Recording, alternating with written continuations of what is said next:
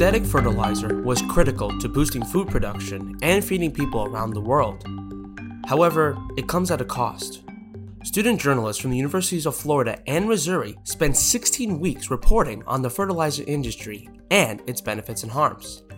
This investigative series tackles topics from the discovery of nitrogen and phosphorus to their manufacture in supersized chemical plants along the Mississippi River, to evaluating future solutions for food production and dealing with chemical waste. I'm Elliot Tritto, your host. Working with me is fellow recent U F journalism graduate Julia Cooper. Together, we'll be speaking with some of our fellow journalists for a look into our reporting on chemical production that feeds the world and also harms it. This is the Price of Plenty podcast, a How We Did It production. As Julia and I's articles kick off the Price of Plenty series, we had a conversation about how our articles focuses on two elements that are fundamental for life, phosphorus and nitrogen. This is part one of the Price of Plenty series, Elemental. So, Julia, I just want to say thank you so much for joining us for the pilot episode of this this awesome behind-the-scenes podcast here today. Thank you so much for joining us. Absolutely. I am so excited about helping produce this behind-the-scenes look at our deep dive into the fertilizer industry. So thanks for having me. Yeah, of course. And thanks again for doing that. I, I really appreciate it. So let's let's get right into it. So our stories for the Price of Plenty series is, we're kind of the first part, which is elemental. So you're writing about phosphorus, I'm writing about nitrogen, which are the fundamental elements for life, but also the key ingredients in fertilizer. So tell me what's going on with the story and why is this Florida's Hidden Backbone? Absolutely. So yeah, like you said, my story is called Florida's Hidden Backbone. Um, and it's a look at the element of phosphorus, which was first discovered by an amateur German alchemist in the late sixteen sixties. But what's so significant and interesting to me about phosphorus is that even though it's a really significant part of plant growth, it can't be synthetically produced like other nutrients such as nitrogen and potassium. So what I did was I decided to take a look into the phosphate mining industry, which produces the product that goes into phosphoric fertilizers. Um, and coincidentally, the state of Florida supports a huge part of phosphate mining, and about twenty-five percent of global demand for, you know, phosphate product is actually supplied by Florida-based mining operations. And so because of that, I decided to take a deeper look at the history of phosphate mining in the Sunshine State. So what I do is I take readers from the very beginning of this history, and that starts with the prehistoric Miocene era. Um, and that is the period in which these rich phosphate deposits that are found in huge swaths under central Florida soils um, were actually formed. Um, so I take readers from that all the way up to modern day mining operations and what the industry is dealing with today. Um, and what I found was that this was a really complicated and nuanced story. I kind of in the story used this metaphor of a double-sided coin. And so what I mean by that is phosphate mining, while it does help support agriculture and food production across the world, the history of the industry also includes a lot of different sacrifices. And so I talk about labor issues at the turn of the century and how that turned into this violent strike that went on for months and also made a significant dent in the fertilizer, the global fertilizer trade at the time. Um, I also talk about, you know, the environmental consequences of the industry, which include heavy water use that caused an entire spring system to dry up. So even though I think this is a deep and complicated history, it's something that even I, as a native Floridian, had no idea existed before getting into this project. And so I titled it Florida's Hidden Backbone, um, because even though it is a huge part of the state's economy, it's something that not a lot of people know about or really understand. And so that's kind of a quick overview of, of what I worked on. Yeah, I just thought that that was a very poignant point about how, like, when you're Floridian, you don't know much about this, but you kind of know more about its history, you realize that it is part of our history. So no, I thought that was a really good point that you made. I can I can add on to that. During the process of my reporting, I came across a study that said actually the majority of Floridians don't know about phosphate mining. And, you know, we we associate the state with the environment and and ecotourism. There's this there's this huge industry that um, is very deeply tied to Florida's environment and groundwater, our spring systems and, and surface waters. Really not a lot of people have been taught about or or really know that it's happening. So with that being said, what do you want viewers from Florida or even beyond Florida to take away from your story? I think something that I want, you know, not just for Floridians, but anyone across the globe to to really grasp is that um, what is happening kind of behind the scenes of what you know of Florida is there is this huge industry supporting about a quarter of the globe's demand for phosphate. And a large part of phosphate production goes directly into creating phosphoric acid fertilizers. I want people to understand that this is also connected to this larger picture about how much fertilizers and nutrient pollution and water use is connected to various different ecosystems across the globe. I mentioned in my story that from the Great Lakes down to the Mississippi River and into the dead zone of the Gulf of Mexico, nutrient pollution is involved. Nutrient pollution is also involved in toxic algae that um, appears on the coast of Florida. And really, a look at the fertilizer industry is a look at how interconnected our systems of industry are with human health, human justice stories, as well as environmental impact stories. We traveled to Bartow, Florida. We traveled to New Orleans and beyond. With that, what I wanted to ask was, what were some lessons you learned? Or what, what, what did you really get? What did you take away from that?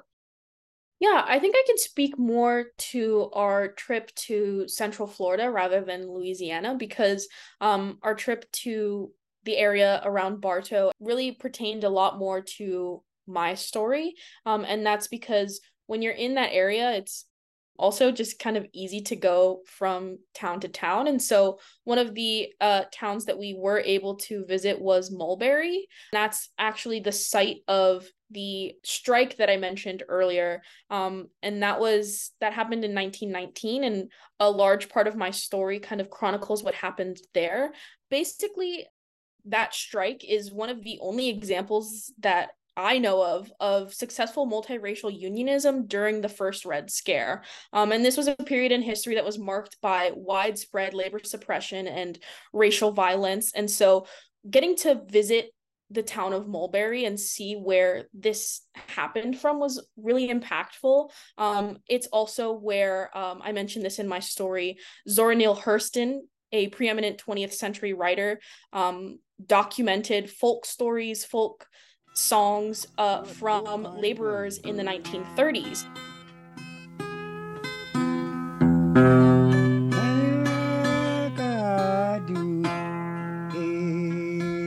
Good gay. And while people who are familiar with Hurston and her work, and, and even more nichely, her work for um, the U S Works Progress Administration, they know about her interviews with turpentine camp workers. But um, she also came to Mulberry and interviewed phosphate miners. She even has a quote in one of her autobiographies about it. And so that was another cool point in the history that I got to include, that these these very prominent figures that we know about also have a connection to this niche underground industry that a lot of people don't know about. My last question is, is that, is there anything in the article or anything else that I, or just basically, is there anything that I didn't bring up that you think is important to note in your article? Not the article specifically, but uh, something that I didn't get into was um, while we also took this reporting trip to Central Florida, we were in the heart of what's called Bone Valley. Bone Valley is this area of Central Florida where Um, a large part of these phosphate deposits are found. And one thing that we did was we canoed down um, the Peace River out of an outpost in Arcadia, Florida. Um, and what was significant about that was, as we were canoeing, we were also on a fossil hunt tour. Um, and so we got to um, unearth some of the fossils that are found in these pebble deposits along the river. What kind of shark thing? Look at this super round pebble. Oh, there's another. Mm, yeah, but that'll be heavy. And what was so cool to me about that was um, we were getting to yes. hold in our hands the fossilized remains of the prehistoric creatures that lived, you know, fifteen million years ago that helped form these phosphate deposits. And so that was a good connecting point in my history and understanding how deep this history goes into, you know, prehistoric eras. So I guess I'll turn it to you, Elliot. Uh, tell me about your story and this this focus on nitrogen. So with my story, nitrogen is a very essential element, not only to Earth, but to the universe. It's a, also a very crucial ingredient in fertilizer. So my focus on was kind of more about how the production, the overproduction, I should say, of ammonia is affecting, you know, organic matter around it. Um, but what I wanted to do was kind of give some context of ammonia and nitrogen and why it's important. So um, like I said, um, nitrogen is one of the most common chemical elements, and, you know, it makes up seventy-eight percent of the air, um, but they also can't use it in gas form. It needs to be fixed. The fix happens slowly in nature as plants and microorganisms convert atmospheric nitrogen into ammonia. Now, the best way to get ammonia in a very super fast way is something called the Haber-Bosch process. And what that does is that it combines nitrogen from the air with hydrogen under extremely high pressure to create ammonia. Now, this was something that was created, you know, back in the early twentieth century from a German chemist, uh, Fritz uh, Haber. He actually won a Nobel Prize in Chemistry for this as well. So it was quoted in my article as, like, you know, exceedingly important means of improving the standards of agriculture and the well-being of mankind. So originally this was made to really speed up the process of, like, you know, synthetic nitrogen fertilizers to increase agriculture and stuff like that. However, though, he's also deemed as being called the father of chemical warfare. And of course, that's been used for weapons and for, like, uh, mustard gas, or even later on, unfortunately, using it during the gas chambers uh, during the Holocaust. So that was basically the bulk of my story, was kind of um, focusing on Fritz Haber and about how this um, Haber-Bosch process was very important to quickly producing a lot of ammonia, but also how it really held history in general, like not just American history, but also just worldwide history. So we talked about our first trip of the semester being to Central Florida, but we also took another trip over to New Orleans, Louisiana. And that really has a lot to do with your story. So tell me about the process of going to New Orleans and Louisiana and how it relates to your story about nitrogen. Yeah, so in southeastern Louisiana, near the Mississippi River, um, C F Industries has a complex in Donaldsonville that is considered to be the largest ammonia plant in the world, according to the company. And that's huge. And so we went there, and it was, I wrote this in the article, but it was like a, it was like a, a, a steampunk city. It was just like, basically it was working twenty-four hours. It was like the bright lights were there at night. I quoted here, like a busy hive of chemical manufacturing. So like nearly a thousand workers were at the plant producing nearly eight million tons of nitrogen products a year, for agriculture and other industries as well. So going there was really important because I wanted to see where literally like how the sausage was being made. So they're looking to get more. They're looking to make more plants. And so I wrote this section in the article um, uh, where basically the company has announced that it's pursuing two new kinds of ammonia production projects that will allow C F to reduce carbon emissions twenty-five percent by twenty thirty and to achieve net zero carbon emissions by twenty fifty. What does that mean? That means that they're trying to produce a new way of renewable energy with using ammonia called green ammonia. Now, C F is looking to produce twenty thousand tons of green ammonia a year, just zero point two five percent of their annual production. Now, also something to compare it with is that blue ammonia, which means ammonia is conventionally produced, but the carbon dioxide emitted in the, in the process is captured and stored away. And so with that being said, last fall, C F announced plans to invest nearly two billion dollars on a carbon capture project at Donaldsonville that will allow the plant to produce, you know, one point seven million tons of blue ammonia per year. And something interesting I found in my article was that the, the Louisiana governor, John Bell Edwards, loved this idea. He thought it would be great to basically, he saw it as a win of like more jobs, but also like the leader in transition to clean energy. You know, this is something that's really important. So But there's people, there are critics out there who say that carbon capture and storage is risky. It's it's unproven technology, and it's kind of like left with a question mark. Like you're saying that this is important to do, this is great, whatever, but it's kind of kind of a question mark in general. So this is kind of what I had towards my story as well about. In my article, I had lawyer Monique Harden, who's with the Deep South Center for Environmental Justice in New Orleans. She said that uh, carbon capture projects are unproven and risky to communities that already have to deal with living near chemical plants. Another thing I found interesting was that I talked with uh, Benjamin Johnson, who wrote a book called Making Ammonia. Um, this was last year. And he did a wonderful job explaining to me about how comparing how ammonia is made back then till today. And he said back in Haber's day, they didn't care about carbon dioxide, but we do now. So he said it's exciting to see new technology to make ammonia green. Now, what I got from this is that kind of interesting is that green, green ammonia is supposed to be something that's like renewable energy that's really good. But then I got the governor to say that blue ammonia is the way to go, is renewable. So it's kind of this conflicting thing of like, what is renewable, what is not renewable? So it's, it's definitely hard to kind of mitigate that down towards. So yeah, and that's why um, Louisiana was important to go to to really see this. Absolutely. Um, and, you know, I said it was a little bit more significant for your story, but um, I think for the purposes of all of our stories under this project, we also got to take a trip out to the research site that does a lot of work dealing with what's called the dead zone in the Gulf of Mexico. Um, this is an area of low oxygen in the water that is caused by nutrient pollution. So phosphoric and nitrogen-based fertilizers running off into the Mississippi, down into the Gulf, and creating this area where um, life isn't able to be sustained in uh, marine waters anymore, partly due to fertilizers. And that was something that was significant to both of our stories. I do want to ask you, though, outside of work from this class, what are you going to be taking away from the process of, of our reporting?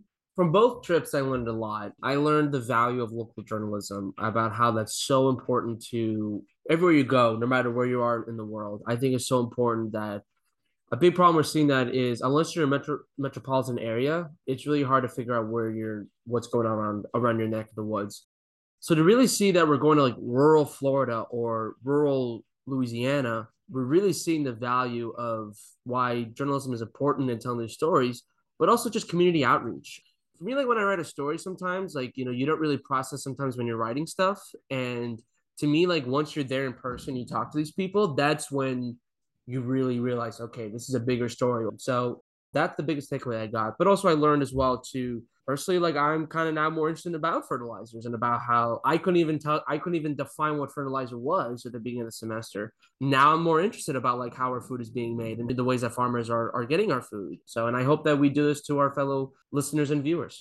So we're working on a kind of behind the scenes look podcast production at what our reporting process was like on this project. So something I want to ask you is, for someone really looking to know what goes into our reporting process, what would you want to tell them? What would you want people to know about how we produced this project?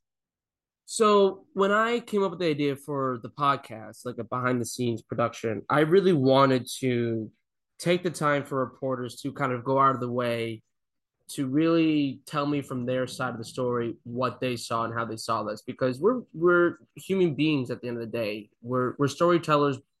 I really wanted to share with people how sometimes there's like a mental and physical toll on this and how we got these stories. And, you know, I'm I'm a huge fan of of movies and music, and I love documentaries and I love the special features. I like a D V D or or stuff like that. So I really wanted to do that, but also I wanted to give the opportunity a chance to, for our fellow reporters and colleagues to maybe provide details that would not have made a final cut that they also thought that was interesting to have, you know, just other context as well. So yeah, so that was, that was basically it. So yeah, I just love, I love me some special features. So just got to say thanks for joining today. And I really work, uh, I'm looking forward to um, working on this podcast with you to really really talk to our fellow colleagues and, and reporters about what they found and what are some interesting things that most people not even know. So thank you. Yeah, I'm I'm very excited about the rest of this podcast production as a look into our project, The Price of Plenty. And also, if you enjoyed this episode, please stay tuned for next week's episode. And that topic is going to be some of our justice stories. Can't wait. Thanks for listening, everybody.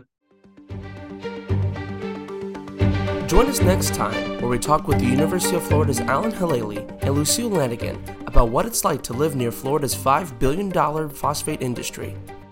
The Price of Plenty was funded by a grant funded from the Pulitzer Center's nationwide Connected Coastlines Reporting Initiative. The Price of Plenty is led by Associate Professor Sarah Hiles at the University of Missouri and environmental journalist Cynthia Barnett at the University of Florida, with assistance from the Arizona Republic's Joan Miners. This episode was produced and edited by Julia Cooper and Elliot Tritto. I'm Elliot Tritto, and this is the Price of Plenty podcast.